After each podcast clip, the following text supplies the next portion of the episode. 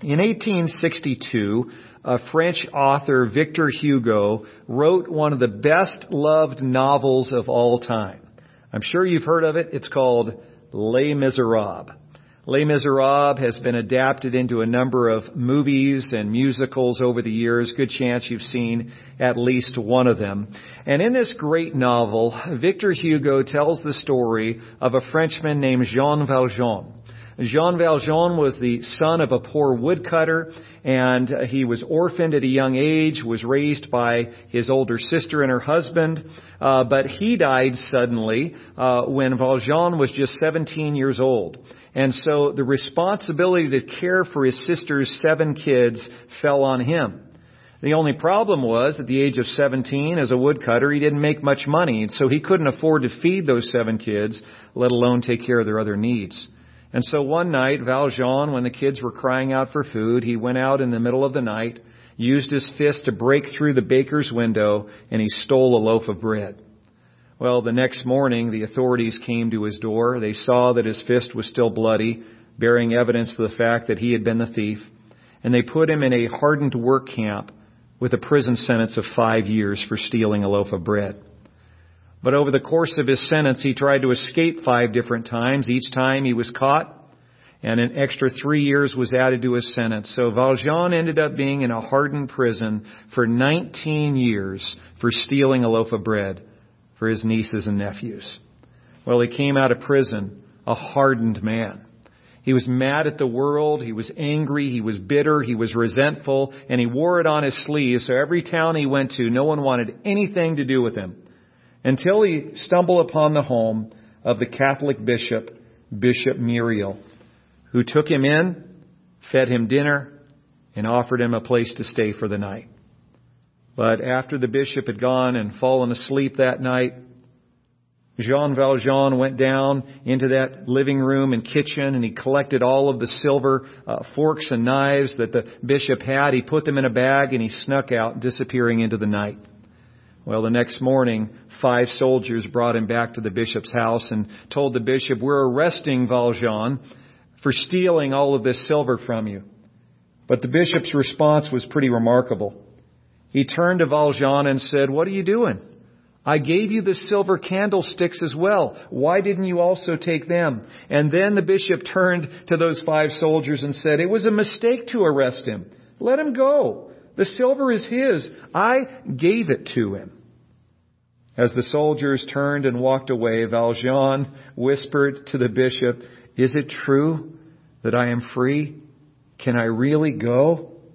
And the bishop's response some of the most beautiful words ever penned in a novel.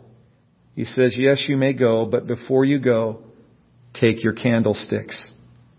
Jean Valjean, my brother, you belong no longer to evil, but to good. It is your soul that I am buying for you. I withdraw it from black thoughts and the spirit of hate, and I give it to God. From that moment on, Jean Valjean was a transformed man. He chose that night to give his heart to God. And he spent the rest of his life loving and serving other people. And as he drew his final breaths of life years later, as he lay in his bed just a few feet from him, were those two silver candlesticks with the candles glowing softly as he entered eternity. He had held on to those silver candlesticks that reminded him of the amazing grace and mercy of God. Wouldn't it have been wonderful if the prophet Jonah had had just as much mercy and grace for the people of Nineveh as this bishop had for Jean Valjean? Well, today we continue our verse by verse study through the book of Jonah. We're calling this series Jonah Running to God. Today we are in chapter 4. Remember what we've learned so far in these first three chapters. In chapter 1, Jonah ran from God. He didn't want to go to Nineveh and preach the message God gave him. Uh, but almost drowning and getting swallowed by a huge fish has a way of changing a person's opinion, doesn't it? and so in chapter 2, Jonah's mind was changed and he decided, you know what? Uh, I don't want to be in this fish any longer. He chose to start running to God. That's what he did in chapter 2. He came to his senses. He agreed to make good on the promise he had made to God years earlier to go wherever God wanted him to go and say whatever God wanted him to say and do whatever God called him to do. And as we saw last Sunday in chapter 3, after getting barfed up by the whale, Jonah in chapter 3 ran with God.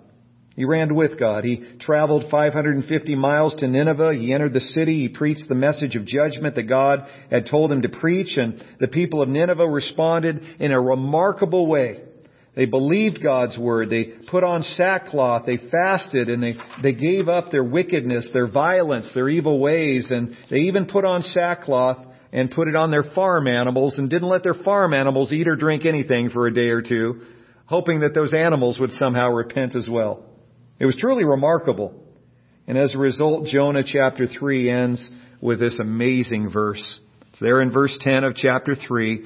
When God saw what the Ninevites did and how they turned from their evil ways, he had compassion and did not bring upon them the destruction that he had threatened. Now, if the story of Jonah had ended right here after chapter 3, it would have been a marvelous story. Some might call it a perfect story with such a happy ending. Think about it. A, a, man is called by God to reach a wicked city. The man goes AWOL and runs from God. Big storm, big waves, big fish, drama, drama, drama. This man comes to his senses. He decides he's going to go along with God's plan, and he does. He goes along with God's plan, and the wicked city is completely transformed. The wicked people are wicked no longer. The sinful people are sinning no longer. The people who rejected God are now accepting God. And there goes that mighty prophet off into the sunset as a hero, and everyone lives happily ever after. Isn't that how it's supposed to go? But that's not how it goes. That's how that story should have ended, but unfortunately the story didn't end there at the end of chapter 3. The story doesn't end with Jonah running off into the sunset, uh, happy about having done the bidding of God. Instead, in chapter 4, Jonah begins running against God. And it feels really anticlimactic. But that's okay. Because God didn't give us the book of Jonah so we would have the making for a great screenplay. He didn't give us the book of Jonah so we would have a cool story with a happy ending.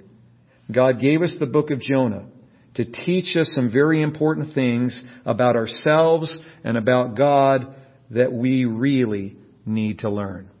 So let's dive into chapter 4 of this great book of Jonah. Jonah 4, starting in verse 1. This is how God's Word reads in the NIV translation.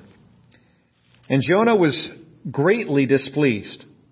And he became angry. He prayed to the Lord, Oh Lord, is this not what I said when I was still at home? That's why I was so quick to flee to Tarshish. I knew that you were a gracious and compassionate God, slow to anger, abounding in love, a God who relents from sending calamity. Now, O Lord, take my life. It's better for me to die than to live. But the Lord replied, Jonah, have you any right to be angry? Jonah went out and sat down at a place east of the city. There he made himself a shelter, sat in its shade, and waited to see what would happen to the city. Then the Lord God provided a vine and made it grow up over Jonah to give shade for his head to ease his discomfort. And Jonah was very happy about the vine. But at dawn the next day, God provided a worm which chewed the vine so that it withered. When the sun arose, God provided a scorching east wind. And the sun blazed on Jonah's head so that he grew faint. He wanted to die and he said, it would be better for me to die than to live. But God said to Jonah, do you have a right to be angry about the vine? I do, he said. I'm angry enough to die. But the Lord said, You have been concerned about this vine, though you did not tend it or make it grow. It sprang up overnight, it died overnight. But Nineveh has more than 120,000 people who cannot tell their right hand from their left, and many cattle as well. Should I not be concerned about that great city. And God bless us as we study His Word together today. If the book of Jonah had wrapped up at the end of chapter 3, Jonah would be hailed as the most successful prophet in the Old Testament, maybe the most successful prophet in the entire Bible. He walked into a big city, he preached one sermon, and over a hundred thousand people turned from their sin and accept God at one level or another. That's nothing short of remarkable. It's amazing what happens on the heels of Jonah's prophetic preaching. Jonah should have been thrilled by the Ninevites' response to his preaching. After all, one of the most wicked cities on earth had just made an about face from their wickedness. But Jonah wasn't thrilled. Jonah should have been in awe of the mercy and grace of God, but he wasn't. He definitely wasn't singing celebrate good times, come on. Nope, not Jonah. Instead, we read here in verse 1 that Jonah was greatly displeased and became angry. Well, maybe the NIV has it wrong. Maybe it's over exaggerating Jonah's response here. Let's look at it in a few other translations. So the New Living Translation translates that verse this way. This change of plans greatly upset Jonah, and he became very angry.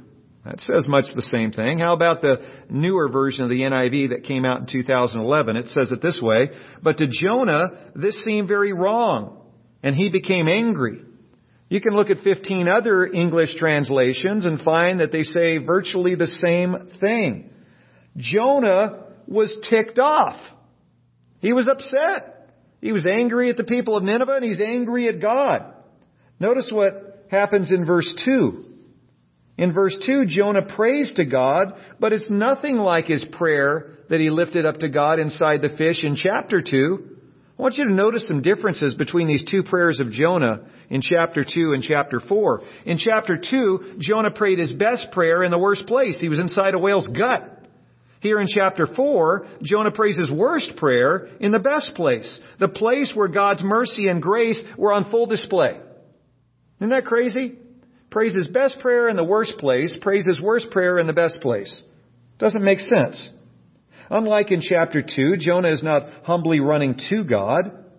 Instead, he is defiantly running against God. It's a very angry prayer, prayed by a man who's being eaten alive by hatred and bitterness and resentment. Jonah prays, Oh Lord, is, is this not what I said when I was still at home? That's why I was so quick to flee to Tarshish. I knew that you're a God who's gracious and compassionate. You're slow to anger. You're abounding in love. You're a God who relents from sending calamity. Ooh. And so Jonah is ticked off. He's speaking the truth about God, but you can imagine his tone of voice was anything but respectful as he's speaking that truth. You see, Jonah understood well what most Jews in his day understood. You see, that was taken from Exodus chapter 33 verses 6 through 7, a stretch of scripture that every Jew in Jonah's day knew really well. So there were certain passages, just like for us as Christians. We all know John 3.16 and most of us remember Romans 8.28 about God working all things together for good. There's these, these certain verses that we know as Christians, even if we don't read the Bible nearly as much as we should. Same thing went for the Jews.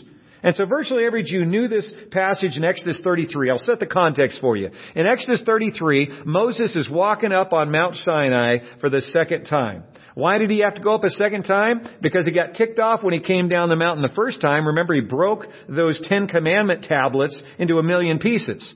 And so he had to go back up on the mountain the second time with two new tablets, and God was going to give him the Ten Commandments once again. Well, that's what happens in Exodus 33. Moses goes back up on Mount Sinai. God comes down in the form of a cloud and begins speaking to Moses. And this is what God says to Moses in Exodus 33 verses 6 and 7. The Lord, the compassionate and gracious God, slow to anger, abounding in love and faithfulness maintaining love to thousands and forgiving wickedness, rebellion, and sin. Before he moves on to giving him the Ten Commandments, he identifies himself. He, he actually, if you read on to the next verse, ends up identifying 13 characteristics of himself. He reveals that to Moses, who in turn reveals it to the people of Israel, who in turn revealed it to their children and grandchildren. So, Jonah knew this about God, and he virtually quotes part of God's revelation from Exodus 33 as he's bitterly praying to God here in Jonah chapter 4. He understands God's attributes. He understands God's character. And so he spews that back in anger at God in the midst of this crazy prayer here in chapter 4. Jonah knew this scripture from the book of Exodus. And then notice what he does in verse 3. In verse 3, he ends his prayer by saying, Now, O Lord, take away my life, for it is better for me to die than to live. I think it's pretty remarkable. There are only 11 verses in this fourth chapter of Jonah. Only 11 verses. But in those 11 verses, three different times, Jonah makes it clear, I want to die. Three different times. He wants to die. Basically saying, God, I'm sick of this. I'm done. I don't want to keep living. I have no purpose here. I'd be better off dead. So take me. Let me die. Sadly, some of us have prayed those same three words. Let me die. It may not have been for the same reason that Jonah prayed these words, but some of us have prayed those words just the same. So what's the deal? Why was Jonah so ticked off? Why was he so upset about the people of Nineveh repenting? Why was he so angry at God? So angry that God changed his plans to, to wipe out the people of Nineveh. Why was he so angry about that? Well, the quick answer is because Jonah was a hate-filled racist. That's the quick answer. But really, it, it goes much deeper than that. It's not just that he was a hate-filled racist. That's too simple of an answer. In our study of Jonah chapter 1, remember I, I shared with you the very first time that Jonah is mentioned in the Bible is back in 2 Kings chapter 14 verse 25. Here's what that verse says to remind you, because we did look at it a few weeks ago. It says, King Jeroboam the II was the one who restored the boundaries of Israel from Lebo Hamath to the Sea of the Arabah in accordance with the word of the Lord, the God of Israel, spoken through his servant Jonah, son of Amittai, the prophet from Gath Hepher. Now, it's not important for you to know the exact location of Lebo Hamath or the Sea of the Arabah. That's not terribly important. This is what is important. Jonah had given this prophecy years earlier saying, one day soon, the borders of northern Israel are going to expand so far, the borders are actually going to encompass the capital city of our number one enemy, the nation of Aram. That's modern day Syria. And so when Jonah prophesied this years earlier, probably most people in Israel thought he was smoking crack. You know, it's crazy. We're not going to envelop the territory of our number one enemy. It can't happen. That's a pipe dream. But guess what happens? Exactly what Jonah had prophesied. God set the situation in place and orchestrated the details so that Israel's border expanded and it actually encompassed the capital city of the nation of Aram. So God did this. How was Jonah's prophecy 100% true? Well, that's what we always expect if the prophecy is from God. Because God's prophecies are 100% accurate 100% of the time. So any prophet speaking the actual word of the Lord will also be accurate 100% of the time. So this happened with Jonah, so you might imagine on the heels of that prophecy coming to pass, Jonah was a bit of a hero back in Israel. He's a bit of a hero. Jonah was uh, the one that had prophesied the expansion of the borders. They ha- it happened exactly as he had prophesied. Meanwhile, Amos and Hosea were prophesying that Assyria was going to wipe out northern Israel someday soon. And so Jonah gets to share kind of the optimistic prophecies and be the hero. And then you've got Amos and Hosea, kind of the bummer prophets, prophesying, well, that's true. We got to expand our land, but a little bit later down the road, guess what's going to happen? Assyria is going to wipe us out. And so Jonah likes being the hero prophet. He likes to be the guy delivering the good news and getting the attaboys and pats on the back. And so he was also an Israeli nationalist. So because of these prophecies saying that Assyria is going to one day conquer Israel, most people in Israel hated the Assyrians and they hated the Ninevites because Nineveh was a capital, not the capital city, but a, a major city in Assyria. And so because Jonah was an Israeli nationalist, he hated them too. He had this deep pride in his country and this deep hatred for anyone who was an enemy of Israel. He hated the people of Nineveh because he hated the people of Assyria. So what's going through Jonah's mind as he's yelling at God in prayer here in the early verses of chapter 4? I think this is what's going through his mind. He's thinking something like this. Lord, you've been duped. You've been hoodwinked. You've been bamboozled. How could you be so gullible? These Assyrians aren't sorry for their perversion. They're not sorry for their violence. They're not really going to change their ways. You can't change a leopard's spots. They're pulling the wool over your eyes. They're just telling you what you want to hear to save their own skin so that they can march down to Israel and wipe us out. They want to burn our nation to the ground. And you fell for it. Well, I think that's what was going on in Jonah's mind as he prayed, but at a deeper level, I believe this is what was going on in Jonah's heart. I can't know anyone's heart, but reading between the lines and seeing how this unfolds, this is what I believe was going on inside his heart. He cared more about his own comfort and reputation than he cared about others' salvation. Would you agree with that? He cared more about his comfort and his reputation than he cared about others' salvation. Warren Wiersbe makes this interesting observation. He writes, Jonah's Jewish friends would want to see all of the Assyrians destroyed, not just the people of Nineveh. When Jonah's friends found out that he had been the means of saving Nineveh from God's wrath, they could have considered him a traitor to official Jewish foreign policy. Uh, Jonah was a narrow-minded patriot who saw Assyria only as a dangerous enemy to destroy, not as a company of repentant sinners to be brought to the Lord. He makes some good points there, doesn't he? So would Jonah have preferred that the Assyrians not repent? Yeah. Would he have preferred for them to die a horrible death rather than be spared by God? Yes.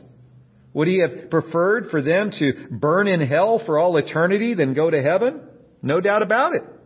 At least at that moment, Jonah despised the compassion of God, and his reputation among his friends back home meant more to him than his reputation with God.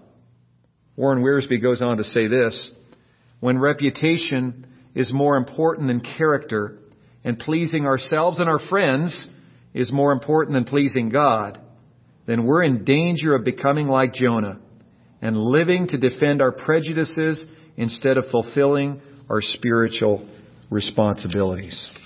So true, isn't it? So true. After Jonah's rant in verses 2 and 3, God asks him a simple question in verse 4. Jonah, have you any right to be angry? Notice that God doesn't yell back at Jonah. God doesn't strike him dead. Many people think that if they walk into church after doing something stupid, God's going to strike them dead with lightning or the roof of the church will fall in, cave in on top of them. That's not the way God works.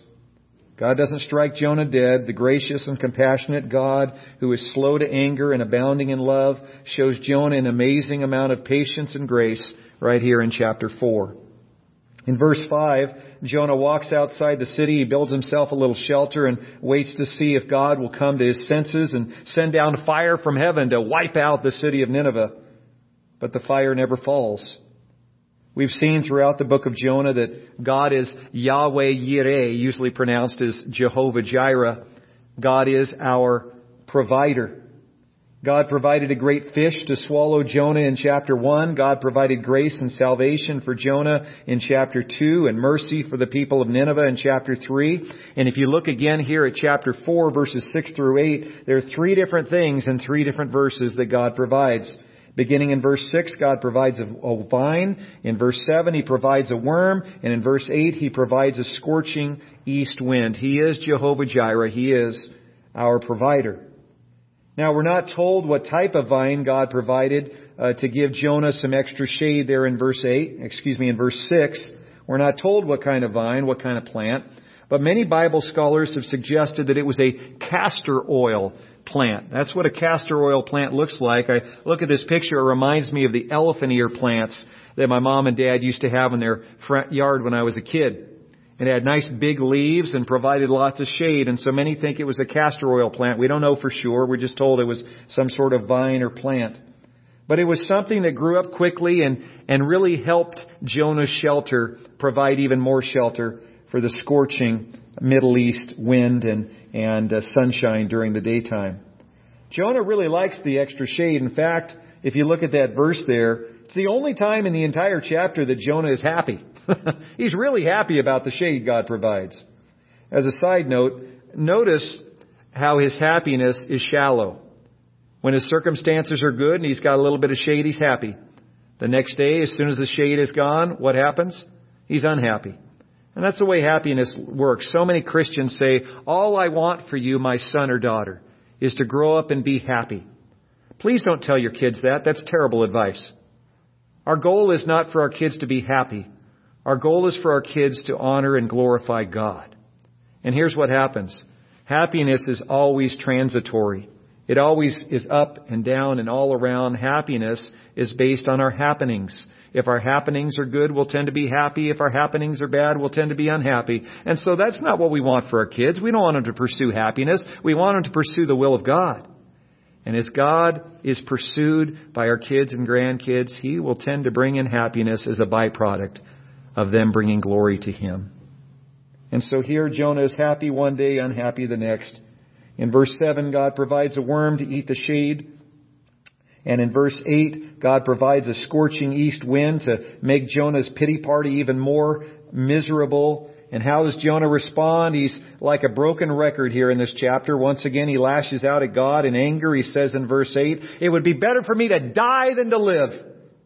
And God responds by asking him basically the same question he had asked back in verse 4. Do you have a right to be angry about the vine? Do you have a right? To which Jonah responds, and man, he's got some audacity here. Yes, I do! I'm so angry I should die. Wow, that's, that's pretty angry. It's pretty angry. And as he always does, both in heaven and on earth, God has the last word. Amen? God has the last word. Look at verses 10 and 11. But the Lord said, Jonah, you have been concerned about this vine, though you did not tend it or make it grow. It sprang up overnight and it died overnight. But Nineveh has more than 120,000 people who cannot tell their right hand from their left. And many cattle as well. Should I not be concerned about that great city? I hope God doesn't mind if I paraphrase his message to Jonah just, just a bit. I believe God is basically saying to Jonah, Jonah, do you have any self-awareness? Do you have any self-awareness? Do you not see how messed up your priorities are? You care more about one plant than you do about 120,000 human souls. You're yelling at me and telling me that my priorities are screwed up. Jonah, you need to look in the mirror and take the plank out of your own eye. I will always value people more than your ego, I will always value people more than your reputation, and I will always value people more than your precious plant. Wake up, Jonah, and get your priorities straight. God said that, but in a much more kind and gracious way than I just did. As I was doing my studies over the past couple weeks, I came across the quote from Bible commentator Michael Griffiths that participates in the New International Bible Commentary, and I have read and reread these words so many times over the last couple of weeks. I think they're so powerful. I want to share them with you. He writes, if Jonah receives the call, if he is truly saved, it is for others. We must be permeated by the conviction that if grace is being conferred on us, it is primarily for others. The Christian is not just the man who is saved by Christ, he is the man whom God uses for the salvation of others by Christ. I'm going to read that again. If Jonah receives the call, if he is truly saved, it is for others. We must be permeated by the conviction that if grace is being conferred on us, it is primarily for others. The Christian is not just the man who is saved by Christ, he is the man whom God uses for the salvation of others by Christ. I want you to let that truth sink deeply into your minds and your hearts today. If Jonah was saved, his salvation was for others. If Jonah was given grace by God, that grace was given to him for others. And the same holds true for you. Here's such an important insight that we can pull from chapter 4. Jesus Christ has given salvation and grace to you so that he could give salvation and grace through you. So never hoard them. Every gift you've received from God has been given to you to be shared with others. Do you believe that? It's true. Jonah didn't get it. And more times than not, we don't get it either. We're more like Jonah than we like to admit. We're more than happy to receive Christ's salvation, but we want to keep it for ourselves, especially when we're around people we can't stand. We gladly accept Christ's compassion and grace when we've screwed up, but we don't extend His compassion and grace to others when they screw up. I want you to really take this insight to heart this week. Every blessing from God to you is a gift to pass on to others. Every gift that He's given you, without exception.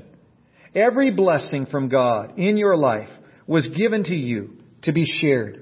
Your salvation is supposed to be shared. Your spiritual gifts and your talents and your abilities and your skills are supposed to be shared. Your time is supposed to be shared. Your house and your car and your food are supposed to be shared. Well, what about my clothes, Pastor? Am I supposed to share my clothes? Absolutely. Uh, even my underwear? Well, no. There are a few exceptions to this rule, and that's one of them. Don't share those. But pretty much everything else, absolutely, share it. What about my money? Yes, share it. What about my problems? Yes, share even your problems. Doesn't God's Word tell us to carry one another's burdens? Absolutely it does. We even share our problems with others. Every good and perfect gift that has ever come across your path is from God and has been given by God to you to share. It's been given to you to share. So let's not be like Jonah, selfish and stingy and judgmental. Remember, Jesus has said to his followers, freely you have received, so freely give. Lord Jesus, help us to do just that. Jonah marched into Nineveh as a man who had been saved by the grace of God. He is a man who had experienced your prophetic word and seen it come to pass. Lord, he is a man that was given grace upon grace and mercy upon mercy. And he walked into that town and he didn't want to share any of it. He wanted to keep it for himself. I pray that we are not like Jonah running against you. Lord, sometimes you work through us in spite of ourselves. I pray, O oh God, that you would work through us, with us as willing, enthusiastic partners in the work of God here on earth. Lord Jesus, I pray that your grace would go through me to those around me. I pray that your mercy and your love and your forgiveness and your truth and your peace and your hope and your comfort and your conviction would come to others through me. Lord Jesus, may I not be a cul-de-sac for your grace and mercy. May I be an expressway. Anything you give to me, may I freely share. Whether it's a material possession or whether it's those things that are priceless, may we freely pass those on to those around us. Freely we have received. Help us to freely give. In Jesus' name. Amen. Amen. Well, you might expect that at this point this series through Jonah would come to an end, but it's not over yet. There's so much that I want to share with you from this great book that I just couldn't fit into these four messages. So we're going to be in Jonah at least one more week. I want to give you a little hint of what I want to share with you next week. One of the things I want to touch on is this aspect of saving face. Uh, Jonah, when he obeyed the word of the Lord, and God did what he did in forgiving Nineveh, saw that as an act of not being able to save face, save face with his own countrymen back home and his own friends and family back home.